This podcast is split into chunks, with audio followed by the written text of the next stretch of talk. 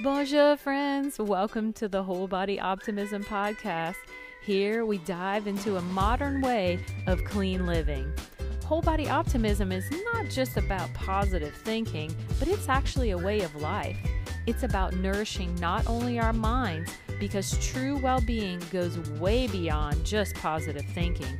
It's about nurturing our minds, bodies, and our souls in true harmony.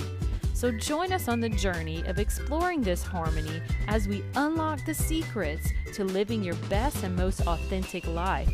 In some episodes, I will focus on reviewing the latest scientific journal articles that I think are super exciting.